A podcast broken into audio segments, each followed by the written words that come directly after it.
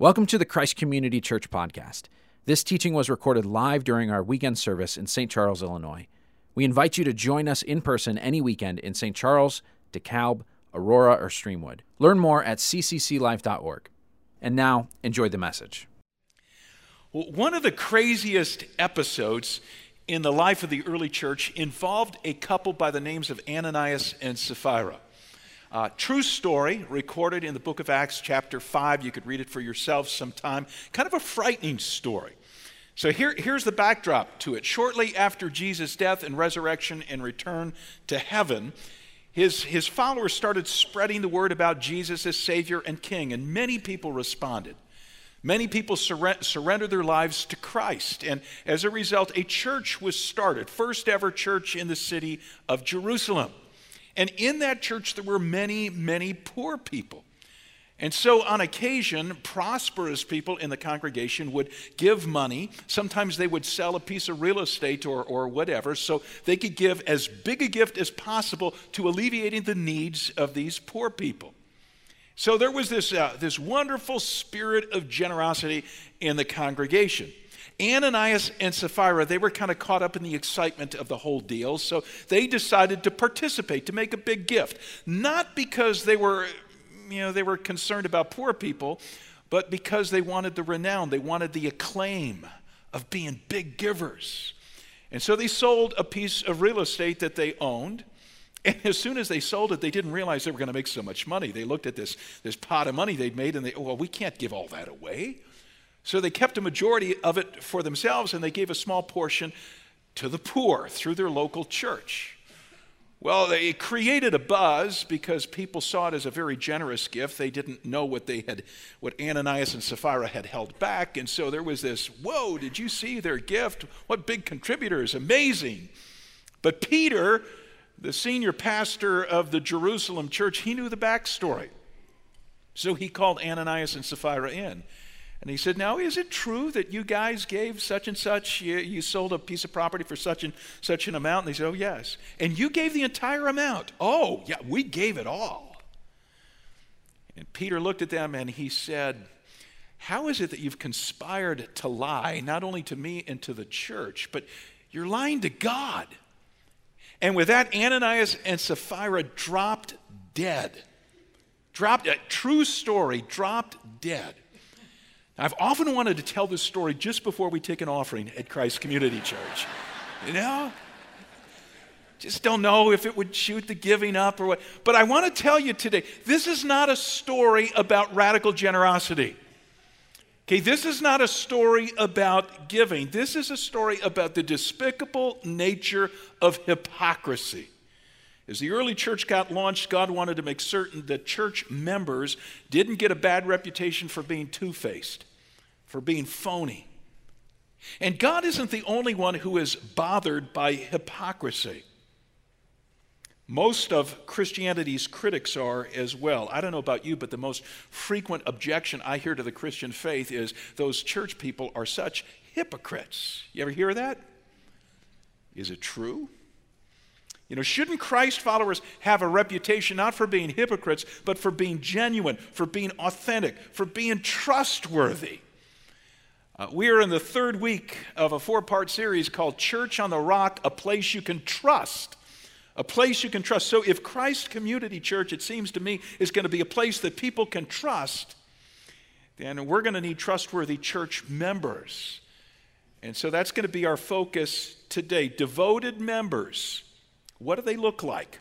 What do devoted church members look like? I want you to turn with me in your New Testament to Ephesians chapter four. That's going to be our text for the day. Take out the outline from your program. Follow along electronically. Four-part outline, four activities that are characteristic of devoted church members.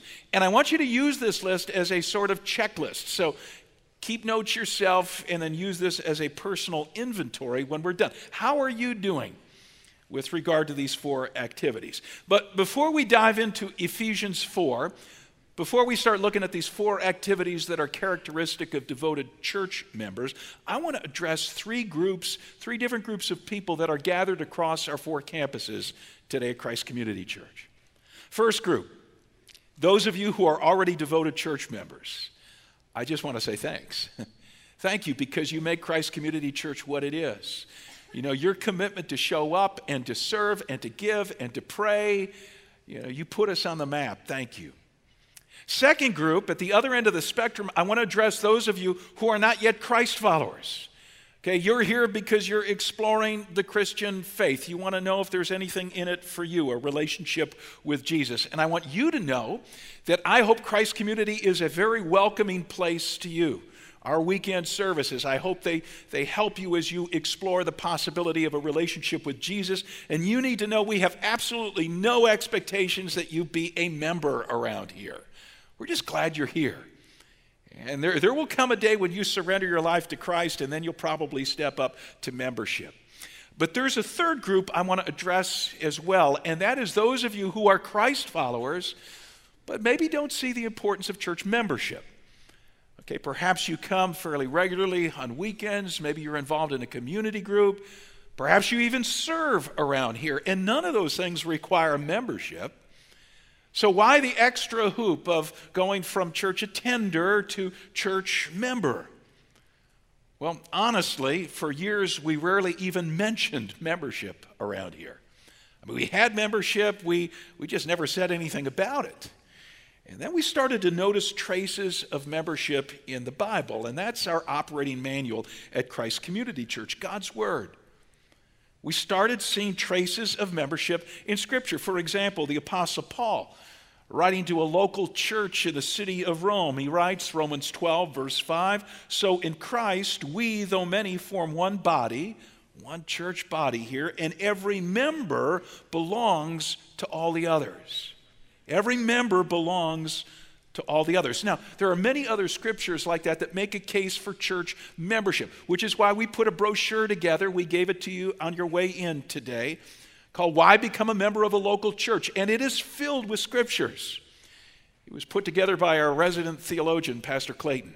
All right. So I encourage you, take it home and, and read it through. But today, I'm not going to spend my time trying to prove the importance of membership. I'm going to assume the, the importance of membership and take our time painting a picture of what a devoted church member looks like. Because, friends, at the end of the day, what we want, we want outsiders to be able to look at the church and see not hypocrites, but devoted members whose lives are characterized by the following four activities. Number one, devoted members serve in the context of their local church. They serve. Look, look at the opening verses of today's scripture text. It's Ephesians chapter four, verses eleven and twelve. It says, "So Christ himself gave the apostles, the prophets, the evangelists, the pastors and teachers," all titles for church leaders, okay? "He gave church leaders to equip his people for works of service, so that the body of Christ may be built up. This is the word of the Lord."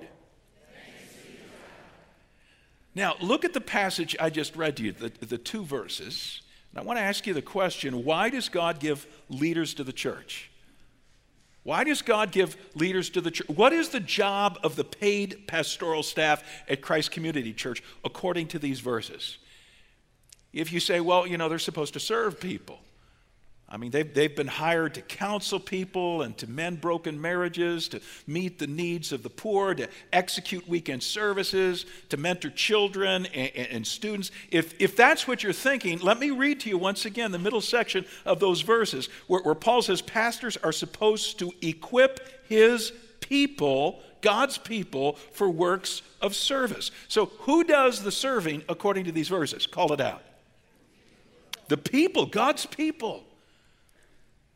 You know, the pastors are coaches, but the players on the playing field are God's people, are devoted members.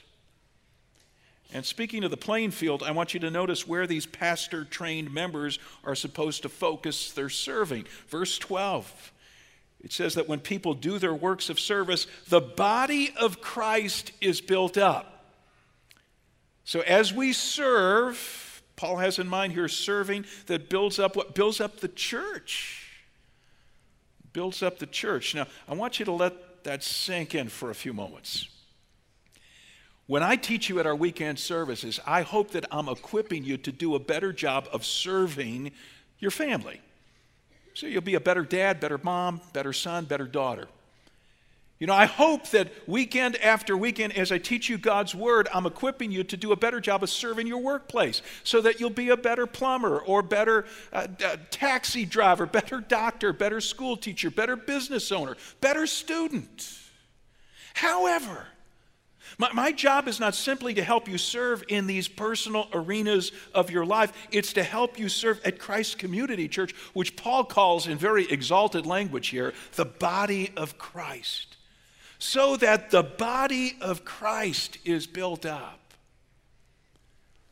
So if you're taking what you learn here on weekends or what you're learning in your community group, and you're only, you're only putting it into practice for your family, for your, your workplace, Paul would say to you, yeah, but what about the church? What about the body of Christ? Let me give you several examples of people who, who have grasped this concept, that they're being equipped to serve, and that a major focus of their service is to be the church. Okay, I think of Cora, a friend of mine. She is a sophomore in high school, and on the weekends, she volunteers either as a, uh, a production assistant, and as a production assistant, it means that she is in charge of getting things and people on and off the stage at our Saint Charles campus, including me. I think that's what she likes about the job. She, she gets to boss Pastor Jim around. You know, she says, it's your time to go out, go, you know, is your microphone on? She wants to make sure I don't come out here and my, my microphone's not been turned on. And, and on other weekends, she serves as a small group leader in Kids World. And she is part of a cadre of students who serve around here, middle school and high school students. If you're a middle school or a high school student, I want you to know this is not just your parents' church. This is your church. And so we value it when, when you become a member, you go through our belong, Begin to Belong class, our membership class, and you begin to serve. We're proud of you. You know, there are other students who do the, the same thing. I think of, of Grace and Alyssa. Uh, both of these high school girls care for babies in the nursery during our services. So those of you who are young parents, you, you get to enjoy the service, you know, baby-free, okay? And these same girls, they both serve on Wednesday night in the middle school ministry, mentoring middle school girls at Genesis. And then in addition, Grace is part of our worship team, and Alyssa volunteers in our office during the week. High school girls. Or I think about Jacob, a high school guy. He loves preschoolers, and so he comes to the nine o'clock service to serve preschoolers in Kids World, and then he goes to the eleven o'clock on his own. And then he comes back in the middle of the week on Wednesday night, not for Genesis, for middle school, but for Epic, for grade school kids, and serves with our grade school kids at Epic. You know, these high school students are pace setters, becoming members and serving their local church. Now, at the other end of the spectrum, I want to tell you about some senior citizens around here. Okay, we, we have a, a, a group for our older adults called Primetimers.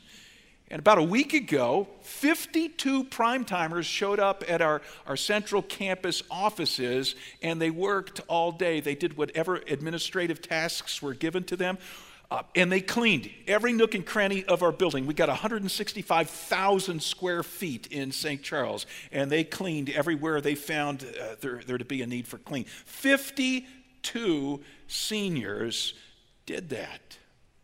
See, now with all these people, I'm giving you the, these examples, all these people recognize that it costs something to serve. If you volunteer to come and serve Kids World on a Sunday, it means you can't just skip out of town any old weekend you, you, you please, or just say, I'm not going, going to church today. You got to show up. You know, it means if you volunteer for a ministry like Care Night, you start serving on Tuesday nights, caring for people who are trying to break addictions or going through grief or recovering from divorce. It means you can't come home on a Tuesday at the end of a hard work day and say, I'm beat. I'm just going to veg in front of the T V. No, these people get in their car no matter how they feel, and they drive to Care Night because they got a job to do. They got people to serve, the body of Christ. It means that if you sign up to be an eleven o'clock service usher, guess what? During the fall, every time the Bears play a noon game, you're going to miss the first quarter. It's worth it. It costs something to serve, but that's what devoted members do. They serve in the context of their local church. Number two, by the way, if you're looking for a place to serve and you're saying, well, I just, you know, this church seems to have so many resources, so many involved people, they don't need me. Go to Simply Serve. That is our website that will tell you about scores of opportunities to serve around here, and we do need you. So Simply Serve, check it out. Number two, devoted members learn in the context of their local church. They learn. Back to Ephesians four, Paul says that pastors are supposed to teach and equip church members. Verses thirteen and fourteen will continue until we all reach unity in the faith and in the knowledge of the Son of God, and we become mature, attaining to the whole measure of the fullness of Christ. And then we will no longer be infants, spiritual infants, tossed back and forth by the waves, blown here and there by every wind of teaching. He's talking about false teaching here, by the cunning and craftiness of people and their deceitful scheming. So a pastor's job, according to these verses, is to faithfully teach God's word week after week after week. And a member's response to that teaching is to learn, is to learn as much as they can about God's word so that, look at the verses again, so that they grow in the knowledge of the Son of God. So you're learning more and more about Jesus, and so that, the verses continue, they become spiritually mature, attaining to the whole measure of the fullness of Christ. They become like Jesus. And so that they don't get sucked into false teaching and misinterpretations of the Bible and the deceitful insights of this world. A pastor's job is to faithfully teach the Bible, and a devoted member's job is to learn everything they can about what God says. So pastors just got to teach. Church members just, you know, got to learn. One of the first One of the first crises in the early church occurred because there was a, a problem that needed to get fixed in the food distribution program for the poor widows. So the, the widows weren't getting the food that they needed, that the church had donated, but it wasn't getting distributed evenly. And so the leaders of the church, the pastors, called the congregation together and, and said, now listen, we could fix this problem, but that's not our calling. Our calling is to study the Bible and to teach it to you, and your job is to fix problems like these. And so they appointed some people to fix the problem of the food distribution program, and the problem got fixed, and the widows got fed, and the pastors continued to teach, and the people continued to learn, and the church grew, and people's lives were transformed. It worked. It worked. Devoted members learn in the context of their local church. Now, there are other contexts in which you can learn the Bible. There are other ways you could pick up Bible knowledge. Uh, you, you could go to Resource at any of our four campuses, our bookstore. You could pick up a Christian book that is sprinkled with Bible verses. You know, you could go online. You could find your favorite preacher and listen to his podcast sermon week after week. You could join a community or a workplace Bible study that's not Christ Community sponsored, but, you know, they're digging into the Bible. These are, these are great methods to get the Bible. However, let me stress, they're supplemental. They're su- so, so if you skip out on your pastor's teaching because you think, well, I could miss the weekend, I got other methods of getting the Bible. There's something very special about a pastor's teaching. You know, I'm reminded here of an anecdote I, I've told you before. The guy who's sleeping in on Sunday morning, this kind of goes with the video uh, before the sermon today. His wife wakes him up and says, honey, we got to go to church. He says, I don't want to go to church. And she says, honey, we got to go. And he says, give me three good reasons. And she says, okay, reason number one, because God deserves our worship. Reason number two, okay, the Bible's going to be taught. People are going to learn. And reason number three, you're the pastor. Yes. Okay. There's, there's something unique about a pastor's teaching, all right? Let, let me tell you what it is. What you get on a, on a weekend here that you won't get through any other channel. Okay, three uniquenesses I want to tell you about. The first is you get a balanced diet. Okay, last spring, Pastor Clayton and I, we met, oh, four or five times, two hours at a shot to discuss what we're going to cover in sermon series this current ministry season, so September through June. all the topics we're going to cover, all the Bible passages we're going to work through. We put together a balanced diet, and then I went away on my summer study break and I dug in to the text that we're going to be looking at, starting to put stuff together. So our balanced diet means that we balance series that cover hot topics with series that just walk you through a book of the Bible.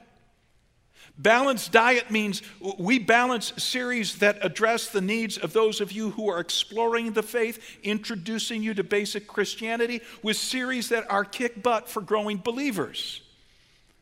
It means that we balance series that are oriented toward life application. You know, this is a series about the workplace or singlehood or conflict management, with series that are theological in nature. This is a series about sin or about the Holy Spirit or about heaven and hell. Now, friends, you won't find this sort of balanced Bible diet simply by randomly listening to podcast sermons of your favorite preacher or picking up a variety of Christian books, or attending a community Bible study that spends the, the, the entire year in the book of Romans. Again, that's good supplemental stuff. But we're trying to give you a balanced diet, which, by the way, if you miss a sermon around here, I just encourage you, go back and pick up whatever you miss, because this has been carefully charted to provide you with everything you need for a spiritual diet. And so, for example, if you missed last weekend about leadership in this uh, Church on the Rock series, some really important things were covered. Go back and listen to it. So one footnote to this point. Our Kids World ministry, our student ministries, they also work hard to provide your children with a balanced Bible diet, which is why, if you're a mom or dad, it's so critical that, that you get your kids here, not, not just for Kids World on the weekend or if they're middle school and high school with you in the service, but come back in the middle of the week when we continue to teach the Bible in Epic to grade school kids, in Genesis to middle school kids, at house groups to high school kids. Most of you moms and dads, your kids don't drive. Okay, if your seven-year-old drives, we got a problem. But it, it means that your seven-year-old can't get to where the Bible's being taught unless you bring them, unless you make it a priority to get your kids to Epic or Genesis or high school house group. Second uniqueness of learning in the context of the local church. Another uniqueness, there's a mission emphasis to our teaching. See, God has given local churches a mission, and our mission as a church, our mission extends beyond your family life, extends beyond your workplace engagement. The mission of the church includes everything from caring for the poor to sharing the good news of Jesus with uh, spiritually lost people, to mentoring the next generation, to crusading for social justice, to reaching the world, the nations for Christ. And so whenever we preach the Bible at Christ Community Church, we're always trying to move people into some aspect of our mission. I mean, you, you will never hear the Bible taught around Christ Community strictly for the sake of Bible knowledge. It will always have something to do with our mission. It will always be taught so as to motivate you to go on a Go Team trip or to serve in some area of ministry or to go to the abortion clinic and, and, and pray. There's always a mission behind it. Third uniqueness of our teaching, an accountable teacher. An accountable teacher. Go back to Ephesians four, verse fourteen, middle of the verse. Paul says that a pastor's teaching should protect church members from, from being tossed back and forth by the waves, blown here and there by every wind of teaching, again, false teaching, and by the cunning and craftiness of people in their deceitful scheming. You know, that's a mouthful, but what Paul's saying here is, you know, you need to know who you're learning from. You need to realize that out in the world every week, you're, you're getting schooled. You're getting schooled by the media. You're getting schooled by the movies you watch and the books you read. You're getting schooled by your peers. And so the pastor has the job of countering all that with the faithful teaching of God's word. Yes, but this is what God's word teaches. And he's to keep you from false teaching too, because there may be people out there, Paul is insinuating here, who are teaching the Bible, but not accurately. You know, how do you know if the Christian author you're reading or the podcast preacher you're listening to is teaching with accuracy? I'll tell you how it works around here. I said this last weekend. You know, every week before I preach a sermon, I send my notes out, middle of the week. Goes to a handful of pastoral staff here and a handful of our elders, and they review every sermon. And they're looking for anything that, you know, is glaringly, uh, it doesn't match with God's word, anything that sticks out. No, this isn't true to the Bible. Got to work on that. And, and we scrutinize the Bible teaching of every ministry at Christ Community Church. Devoted members learn in the context of their local church, because this is where you'll get a balanced diet. This is where you'll hear Bible teaching with a mission emphasis. This is where you're going to encounter accountable teachers. You get it? Good. Number three, what does a uh, devoted member look like? What do they do? Well, they, they grow. They grow in the context of... of their local church. Back to Ephesians four one more time. Pick it up at verse fifteen. After the Apostle Paul says that your pastor is going to equip you to resist error out there in terms of teaching, he says, and then instead of speaking the truth, instead by speaking the truth in love, we will grow. We will grow to become in every respect the mature body of him who is the head, that is Christ. We'll grow. We'll flourish. We'll thrive, you know, as we become more and more like Christ. I got a good friend, a pastor in Southern California. A couple years ago, he wrote a book. It's become a best-selling book. It's, it's, a, it's a small little book, kind of a coffee table book. It's called I Love Sundays. I Love Sundays. And uh, I think the subtitle is something like Making Sunday the Best Day of Your Week. It's a very upbeat book. He got the idea for the book from a country western song. And I don't know if you're familiar with Craig Morgan. I'd never listened to any of his stuff, but he wrote a song called What I Love About Sundays. What I Love About Sunday, singular, I think. And so I decided to YouTube it. You know, I, I went and watched it, and it is a, a delightful song, and he sings about the fact that the uh, first thing he likes about Sunday is it's church. It's going to church where there is a, a, a life-giving environment for him. By the way, this must have connected with people, because I saw there were over twenty-three million views of this YouTube. If you haven't seen it, check it out. Not now, but after the, the service. Craig, Craig Morgan, What I Love About Sunday. And he, he talks about churches as if it's life-giving. And you may be thinking, well, that's kind of an overstatement, a bit of an exaggeration.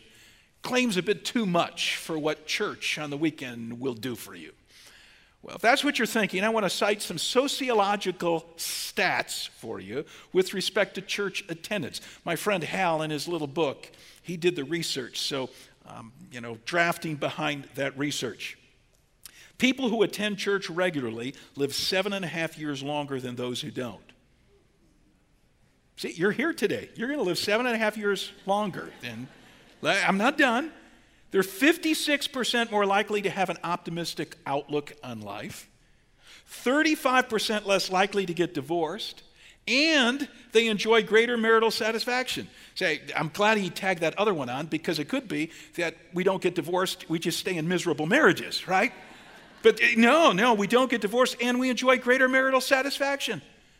People who attend church regularly achieve higher grades, practice better time management, right? Because you're giving this time to being here.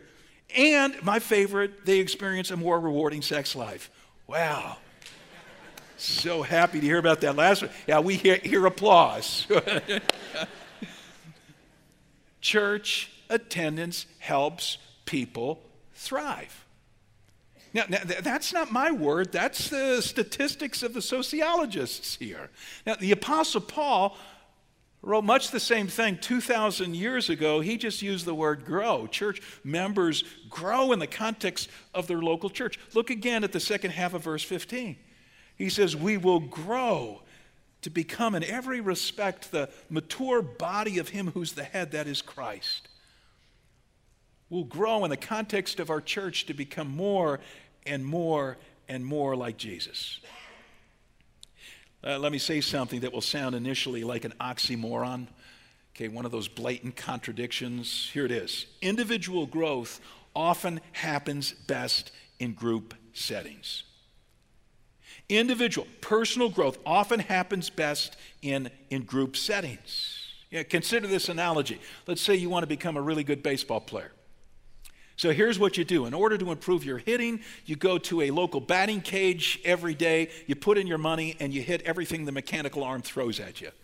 And, and then to do better as a, as a fielder, you just throw a baseball against a brick, brick wall thousands of times every day, catching every returning ricochet. So you're going to become a, a really great baseball player doing that? You say, well, no, not really. So what's missing? You, you need to take the field with nine other players. You need game experience, game after game, working with the rest of the team to become a great baseball player. And the same is true of the Christian life. Active church participation is what you need to grow. See, Christ will provide you here as you come on a weekend or gather uh, during the week to serve in some ministry or in your community group. God will provide you with relationships. Relationships are critical for growth. You know, the writer of Proverbs says in Proverbs twenty-seven, verse seventeen, that just as iron sharpens iron, so people sharpen each other. So you, you need people to help you grow. Paul says that in verse fifteen that I read, read a moment ago. He says, we grow by speaking the truth in love to one another. See that verse fifteen? Speaking the truth in love. Church is where you'll find friends and community group buddies and, and elders, if need be, who will dare to tell you what you need to hear. And they'll say it in love. The church is also the place where we'll experience soul-refreshing worship, something that's bigger and better when we do it with lots of other people. Pastor Clayton's going to be talking about this one next week when we wrap up our, our Church on the Rock series. Craig Morgan, first and last verse of his song, What I Love About Sunday, he talks about stepping into a worship service, lifting hands held high and singing Amazing Grace. He talks about celebrating baptism as people come out of the water and just what it does. You know, baptism, by the way, is one of two things that the Bible teaches. Theologians call them ordinances because they're ordered by God's word that, that believers must participate in if you're a Christ follower. One is baptism. If, if you've never been baptized since trusting Christ, since surrendering to Christ, you know, our next baptism celebration is October twenty-seventh and twenty-eighth. Plan to be part of it. Come to an orientation class. But, but then every baptism around here ought to be a celebration for all of us who are Christ followers, a not-miss event. And the other thing that Scripture says every Christ follower needs to do collectively is to participate in those meaningful, deep times of reflection in communion on what Christ has done for us at the cross. And we do that once a month at Christ Community. Don't miss it. Do these together. Now, everything I've just been describing to you, you know, about how church contributes to your growth, to your personal thriving, assumes that, you know, you're gathering together with other believers regularly. I'm glad the Christ Community Church live streams its services. So if you ever have to miss because you're sick or because you're out of town and you just can't make it here, you could tune in and you could follow along with our service.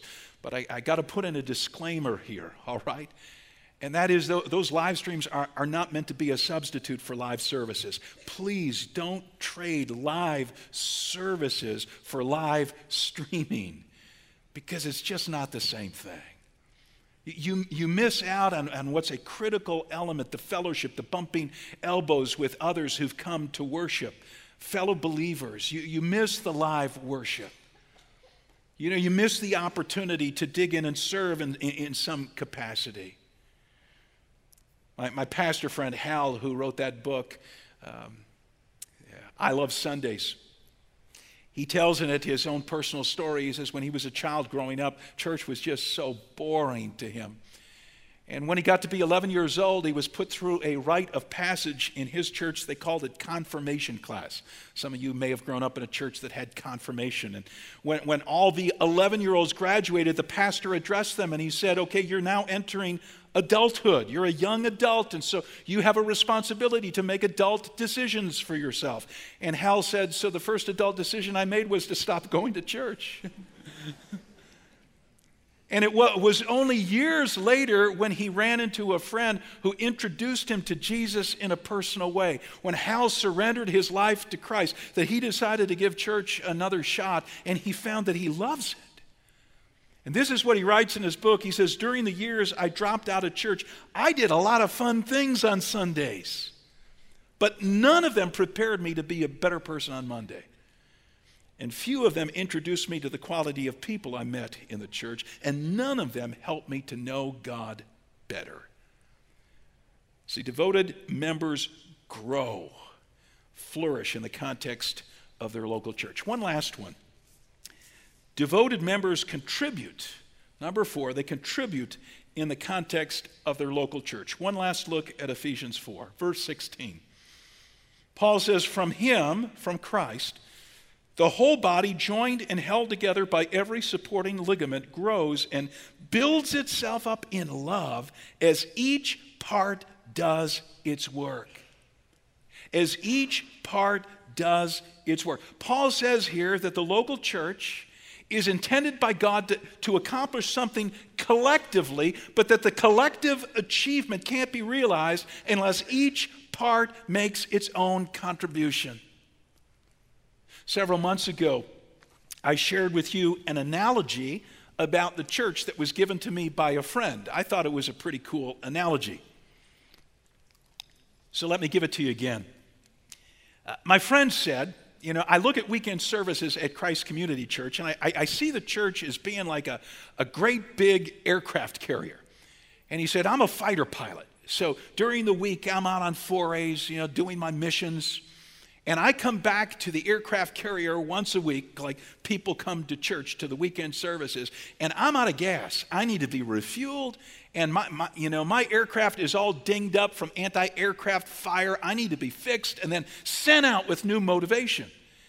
And I, I say, well, that's a really cool analogy, except I think it's missing something, and I want to add it. So here's what I would add. No fighter pilot goes off and does their own thing, right? They don't just determine willy-nilly, I'm going to do this or that. You know, no, they're part of a coordinated battle plan. Okay, they're, they're, they're, they're part, Command Central has put something together, and they've got a role to play. And that's the way it is with church, friends. I hope when you come here on the weekend, I hope we re- refuel you. I hope we fix your dings. I hope we send you out with new enthusiasm to face the world. I hope we make a contribution to your life. However, Scripture teaches your job is to make a contribution to the overall battle plan, to the mission of the church. You know, when I hear the word membership, I always think of the American Express uh, commercial from years ago, back in the nineteen nineties. Those of you who were alive back then, for about a decade, American Express ran the same commercial. In fact, I bet if I start the line, you could finish the slogan, right? Membership has its privileges. Membership has, that's what's drilled into us. Membership has its privileges. If you become the member of something, you ought to know what's in it for me. You know, what am I going to gain from becoming a member? I'm here to tell you today it doesn't work like that with church. See, the founder of church, Jesus Christ, he had absolutely nothing to gain and everything to lose when he left the glory of heaven and he came to earth to become one of us. And then he laid down his life on the cross to take the penalty our sins deserve. Our sins deserve death because we've gone our way instead of God's way, and God's the giver of life. We deserve death, and Jesus took our death. Nothing to gain and everything to lose. And so when you come to the, the place in your life when you surrender your life to Jesus and you receive the forgiveness and the new life he gives, one of the things he does is he turns your values upside down, and you're no longer screaming, membership has its privileges. You're saying, you know what? Membership has its responsibilities. It's not all about what, what I can gain. It's about what I can contribute, what I can give by way of prayer and service and, and, and offering and fellowship. You know, when the world looks at the church, what are they going to, when the world looks at Christ Community Church, what are they going to see? Are they going to see hypocrites? Or are they going to see people who are passionate about serving and about learning and about growing and about contributing? I'm going to close in a word of prayer, but before I do, let me say, if you've not yet become a member of Christ Community Church, we actually scheduled, knowing we were going to do this weekend on the importance of membership, we scheduled an extra membership class for the fall. We just finished one a couple weeks ago. Over one hundred people participated. But uh, we scheduled another one at all four of our campuses coming up in October or, or November. And I would encourage you, write down the date now uh, of the class that's going to be taught on your campus and plan to become a member. Go to Begin to Belong. If you're not yet serving, go to Simply Serve and find a place to plug in. Let me pray. Lord God, this is a picture we've looked at today of what we want to become as a church. We want people to sit up and take notice, not because they see inconsistencies and phoniness, but because they see people who really value what they're part of. People who don't just give it lip service, but people whose very lives demonstrate the fact that they're part of some movement that's bigger than themselves, something worth giving their full energy to. And I pray as a result, many would be drawn to Christ when they see the enthusiasm of your followers. We pray this in Jesus' name. Amen.